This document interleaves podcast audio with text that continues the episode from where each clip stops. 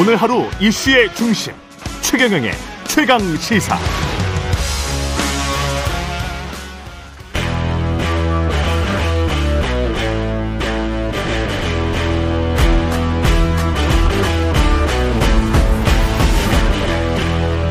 네, 한 주의 시작 여의도 정치를 깊이 있고 날카롭게 들여다보는 시간 정치 먼데이 예 월간으로 정치 고수님들 모실 예정인데요. 오늘 첫 시간 최재성 전 청와대 정무수석과 함께하겠습니다. 안녕하세요. 안녕하세요. 예, 제가 방금 전에 실수를 해서 그거 하나 정정해 드리겠습니다. 최기식 아, 조직위원장은 경기의왕 과천 지역구 조직위원장 맞고요. 전 검사는 맞지만 특별 사면 복권된 건 아닙니다. 예, 아닙니다. 그래서 최기식 아, 조직위원장 이건 사과드리고요. 예, 제가 잘못했습니다. 그거는 그 최강 시사 신년부터 지금 한 달에 한 번씩 모시고 다른 분들이 또 있습니다. 일종의 이제 어벤져스 같은 분들인데 정치의 고수분들을 모시고 새해 어, 다양한 이야기를 해볼 작정입니다. 일단 청취자 여러분들께 오랜만에 나오셔서 새해 인사도 좀 해주십시오.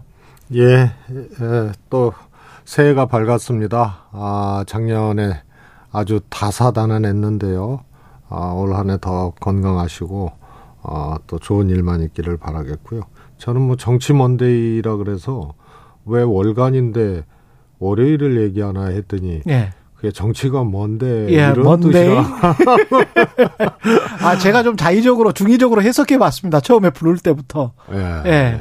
아 이거 뭐 예. 좀 글, 글로벌한 아재 수준의 장면 같습니다. 예. 윤석열 대통령 신년사 평가를 해야 될 것 같은데, 기득권 이야기하면서 노동을 주로 이야기를 했습니다. 기득권 노조. 저는 보통 이제 대통령께서 어 이제 8.15 담화라든가 또 신년사라든가 뭐 이런 거를 할 때는요 우선은 어 시의성을 먼저 봅니다. 아 그 시기에 맞는 그런 말씀들을 준비를 하죠. 지금 경제가 어렵잖아요. 예. 민생이 어렵고 그리고 또 이태원 참사 같은 정말 어 어처구니 없는 참사에 다 아파하고 있잖아요. 그러면 우선 그런 언어들이 어, 담겨야 됩니다. 그래서 시기적 고려가 전혀 안 된 신년사기 때문에 아 이게 무슨 무슨 발표회도 아니고 음. 그런 생각이 들었고요. 그 다음에는 이게 어 보통 이제 이 소통한다 대통령이 소통한다 그러면은 이제 언론인들하고 질의응답을 하거나 아니면 평소에 경청하고 듣고 음. 어또 분석한 것을 갖고 응답을 해주는 거거든요. 그렇죠. 그거는 현장에서 질의응답 아니더라도 대통령의 언어, 대통령의 말씀으로 이렇게 나올 수 있는데요.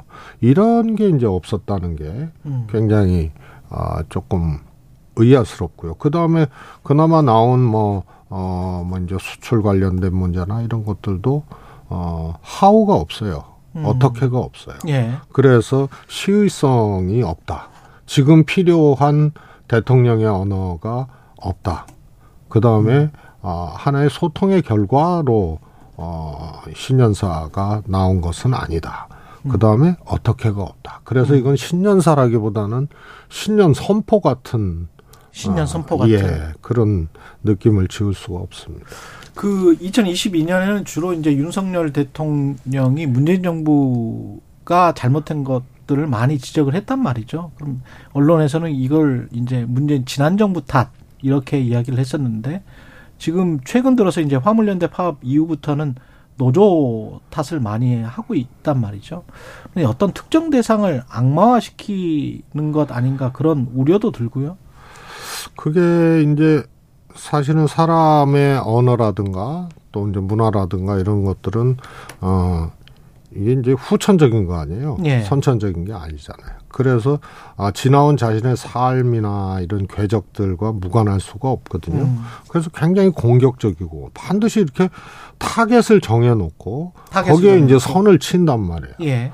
그래서 이런 거는 대통령의 사고 방식, 대통령의 해석법, 대통령의 언어는 아니라고 봅니다. 음. 그래서 잘못된 문제가 있다면 이것을 총체적으로 보고 또 한쪽의 문제로만 몰고 갈 것이 아니고 아 예. 잘못된 잘못된 문제이기 때문에 이렇게 이렇게 풀어가야 된다라고 얘기를 해야 되는데 음. 반드시 이게 누구 탓 누구 책임이 꼭꼭 아주 이 규정이 되거든요.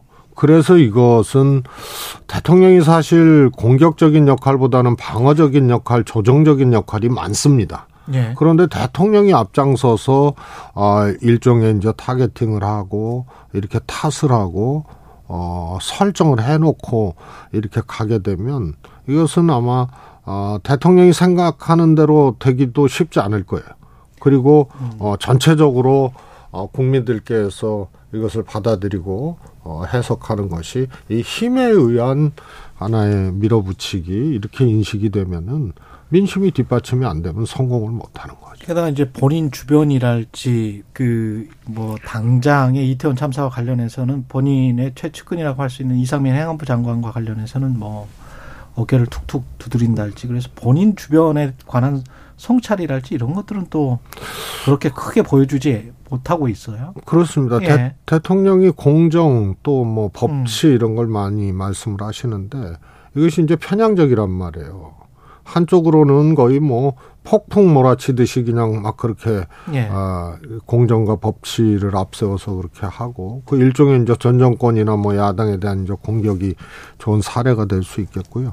또 뭐 아시다시피 대통령 가족이라든가 이런 것은 전부 아주 뭐 증거들이 나오고 막 난리가 나는데 어, 소환 한 번 안 하는 이런 게 있고요. 그래서 저는 이 대상을 설정해서 어, 이 책임이 있다라고 딱 탓을 하고 시작하는 거. 그 다음에 이제 법치와 공정이 한쪽으로만 작동되는 거. 예. 이 속에서 대통령 말씀이나 생각은 이미 균형을 상실한 게 아닌가 싶습니다. 그 문재인 전 대통령이 페이스북에 그 윤석열 정부를 우회적으로 비판한 내용을 담은 신년사 보, 보신 분에 따라서는 어떻게 느끼실지 모르겠습니다만은 어떻게 일단 느끼셨고 권성동 의원은 관련해서 문재인 전 대- 대통령이 권력형 망국 수준이다. 이런 이제 신년사를 내놨기 때문에 그렇게 이제 비판을 한 것 같은데 신년사 내용이랑 일치한다고 보십니까? 전 대통령 신년사 아마 두 가지 문장에? 예. 그 반응을 한 것 같아요. 예. 하나는 이태원 참사와 같은 아픔에 음. 대해서 책임지고 보듬어 주지 못하는 못난 모습. 못난 모습. 요 요거에 하나 꼽힌 것 같고요. 예. 그 다음에 어, 새해 전망 어둡다. 그러니까 민생 경제 불안하고 안보 불안하고 그래서 네. 새해 전망이 어둡다. 경제 이두 전망이 가지예요. 예. 그리고 나머지는 공감, 아픔, 배려, 연대 뭐 이렇게 얘기를 하고 음. 추울수록 서로 뭐 이렇게 이런, 이런 말씀이기 때문에 그건 일반적으로 이두 가지거든요. 예. 이태원 참사 아픔을 책임지고 보듬어주지 못한 못난 모습이 더 마음을 춥게 한다. 음. 이, 이 문장에 권력형 뭐, 뭐, 뭐, 뭐라고. 망- 권력형 망국 수준? 망국 수준으로 네. 반응한 한 반응을 하는 거고, 새해 전망 어둡다는 것에 대해서 반응하고. 그럼 예를 들어서, 어? 아이, 어두, 어둡고 추울수록 우리 힘내자. 음. 어? 이거 이겨 나가자. 네. 이런 메시지도 못 한다는 얘기인데. 음. 그러면 결국 하나예요.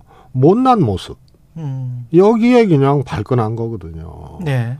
그리고 대통령 측근이나 또 이 대통령과 가깝고 권력에 좀 힘이 있다는 사람들일수록 이런 것에 대해서 좀, 어, 균형 있게 에, 반응을 해야 되는데 예. 이걸 어, 마음 춥게 하고 못난 모습 여기에 꼽혀가지고 이렇게 반응하는 거는 이렇게까지 반발할 필요가 근데 그렇게 하는 이유는 뭘까요? 그 제가 말씀드렸지만 이게 이 적어도 이 정권은 이제 본능처럼 되어버린 정치적 행태가 있어요. 문재인 정부의 이- 이라는 단어가 없으면 음. 말이 말문이 안 열려요. 모든 문제를 기승전 문재인 정부로 그렇게 갖고 가죠. 예.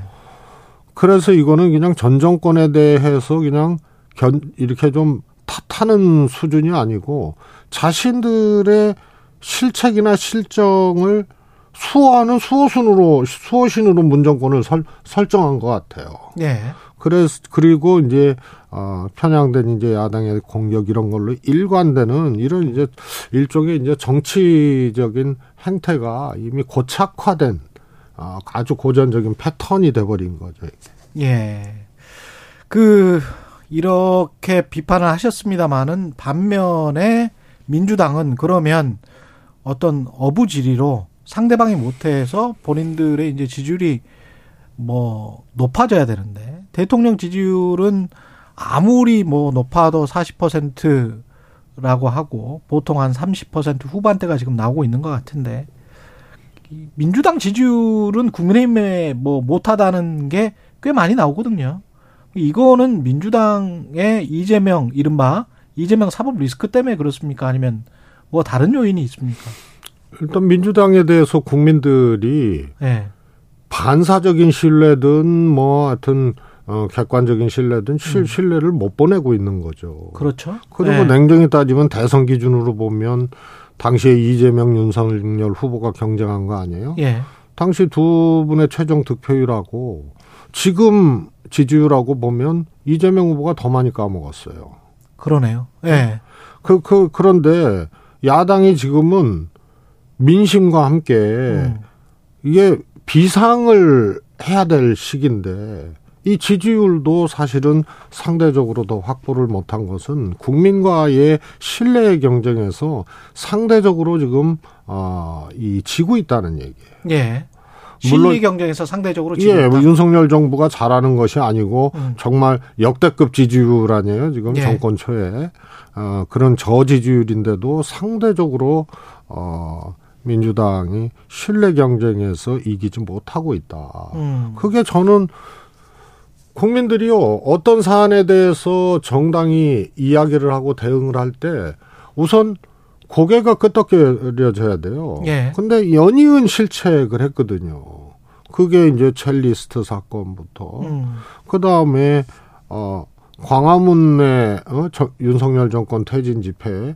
나가든 안 나가든 마음대로 하든 당의 방침이 있어야 되는 거예요. 음. 근데 그러지 않으니까 아, 제1야당 정당이 음. 저거 저거 그냥 그냥 놔두는구나 아무 기준 없이 음. 뭐 이런 거 어떻게 써야 된다고 보십니까? 아니 저는 그거는 두 번째 문제고요. 음.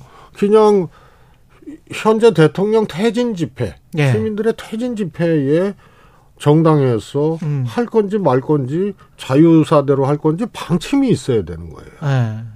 저는 안 나가는 게 맞다고 보는데요. 음. 그러나 뭐 제 제 의견이 틀릴 수도 있고 그렇죠. 그러나 민주당에서는 그 방침이 있어야 되는데 그러질 못하고 음. 그다음에 국조 합의하고 또 이상민 행안부 장관에 대해서 음. 최후 통첩을 했잖아요. 네. 고개가 갸우뚱되죠. 이게 국조 합의 전에 하든가. 그렇죠. 국, 어. 그 이태원 참사 국정조사 합의를 했는데 그거는 원인 규명, 진상 규명을 해서 책임선을 분명히 하겠다는 그런 그런 의미의 국조 아니에요? 그런데 국조 합의하고 이상문 장관 어? 해임시키라고 최후 통첩하고 그러면서 전국이 또 꼬이고 하려면 과감하게 선을 보여주면서 강경 투쟁을 하든지 타협하고 합의를 하려면 확실하게 타협하고 합의하든지 뭐 이런 말씀이시죠. 그런 이제 기조도 음. 어, 민심이나 이제 국민적인 눈높이 이런 걸 다 감안해서 해야 되지만 결정하지 못하는 정당. 아, 결정하지 못하는 정당이다. 예. 그 다음에 이제 결국은 이런 과정 과정에서 국민들이 또 어, 대선 기준으로는 수권 능력, 음. 총선 기준으로는 입법 권력에 대한 담당자. 그렇죠. 이런 것에 대한 일종의 수권 능력이죠. 음. 이런 것을 어, 느끼고 확인하거든요. 예. 그런데 정책적으로 민주당이 끌고 가는 정책이 없어요. 음. 이런 것도 어, 저는 상대적 신뢰를 얻지 못하는 이런 것으로 크게 작동했다고. 민주당의 가치를 보여주지 못했다. 그렇습니다. 전반적으로 좀 흐리멍텅했다. 아무리 선이? 이재명 예. 대표에 대한 공격, 음. 야당에 대한 공격이 차고 넘치고 또 그걸 감당하기가 어려운 상황이라 하더라도 예. 정당이잖아요. 제1야당이고 예. 다수당이잖아요. 그러면 끊임없이 수권 능력을 보여주고 음. 결정이나 대응 하나하나에도 국민의 신뢰를 얻을 만한 그런 조치들을 해야 되는 거예요. 저는 첼리스트 사건 같은 경우는 정말 크다고 봐요. 음. 김의겸 의원이 국감장에서 얘기를 했는데 이걸 그냥 지도부 석상에서 갖고 와버린 거 아니에요. 이것에 대해서 걸르고 이것에 대해서 한 번 더 체킹해보고 네. 이런 것이 없이 그냥 무불통으로 지도, 지도부 회의까지 와서 틀어대면 이게 이제 김의겸 의원 개인에서 민주당의 이 하나의 행위로 돼버리잖아요. 음. 그러면 뭘 얘기를 해도 국민들은 아 저거 좀 믿을 수 있나? 그러니까 분리할 이런... 거는 확실하게 분리하고 당 안의 일과 당 밖의 일을 그런 선이 뚜렷하지 못했다는 말씀을 지금 계속하고 있습니다. 예. 그리고 참전해야 할 거라고 생각하면 확실히 참전을 해야 되고 뭐 그 거기에 관한 확실한 근거나 사실들이 있어야 되고 네. 그런 판단을 제대로 했어야 되는데 그걸 못했다. 그다음에 민주당의 네. 것이 있어야죠. 음. 정책이나 현안이 그러네요. 민주당의 네. 것을 만들어내고 야당이요. 어, 꽤, 꽤 했습니다. 그거 과거에 야당 네. 때. 뭐 기억하실지 모르겠습니다만 어, 예를 들어서 어, 산무일반, 음. 음?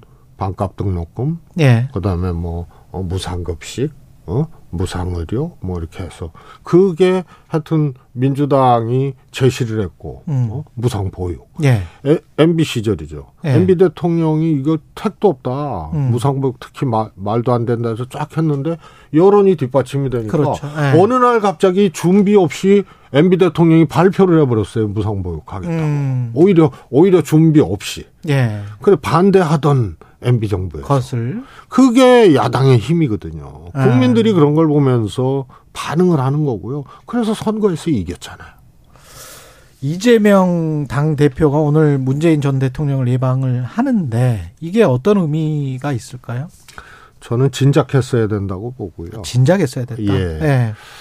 대통령 또 당 대표 음. 소위 말해서 이제 주류의 정점에 있는 그런 분들은요 늘 포용적이고 통합적이고 확장적으로 어 정치를 해야 됩니다. 이재명 대표가 사법적으로 공격당하고 막 이렇게 힘든 상황에서 손 내미는 형태라기보다는 음, 예. 그런 것보다는 그런 걸 그런 거 아닌가 하고 느끼게 하기보다는 음. 당 대표잖아요 제일야당에 그리고 대선 후보였고 역대 음. 가장 많은 득표를 했던 사람이고 예. 후에 당 대표 됐고 그러면은 행보 자체가 문재인 대통령 뵙고 확장적으로 또 어, 만나고 음. 어? 또 상임 고문들하고 얘기하고 당에서도 친명계 말고 다른 의원들을 보직에 등용하고 음. 이런 것들이 주류의 정점에 있는 책, 책임 책임선에 있는 대표나 대통령이 해야 될 스타일이에요. 아, 그래서 오히려 저는 어. 만시지탄이라고. 광폭 행보를 진즉했어야 된다. 했어야죠. 음. 그러다 보니까 오해살 또 장면들이 있잖아요. 네. 아, 이 이재명 사법 리스크라는 게 그래요. 음. 저는 이미 수사할 대로 하고 압수수색할 대로 하고 이미 이제 진행형 일이기 때문에 예. 새롭게 뭐 더 압박하고 나오고 찌르고 할 게 없거든요. 예.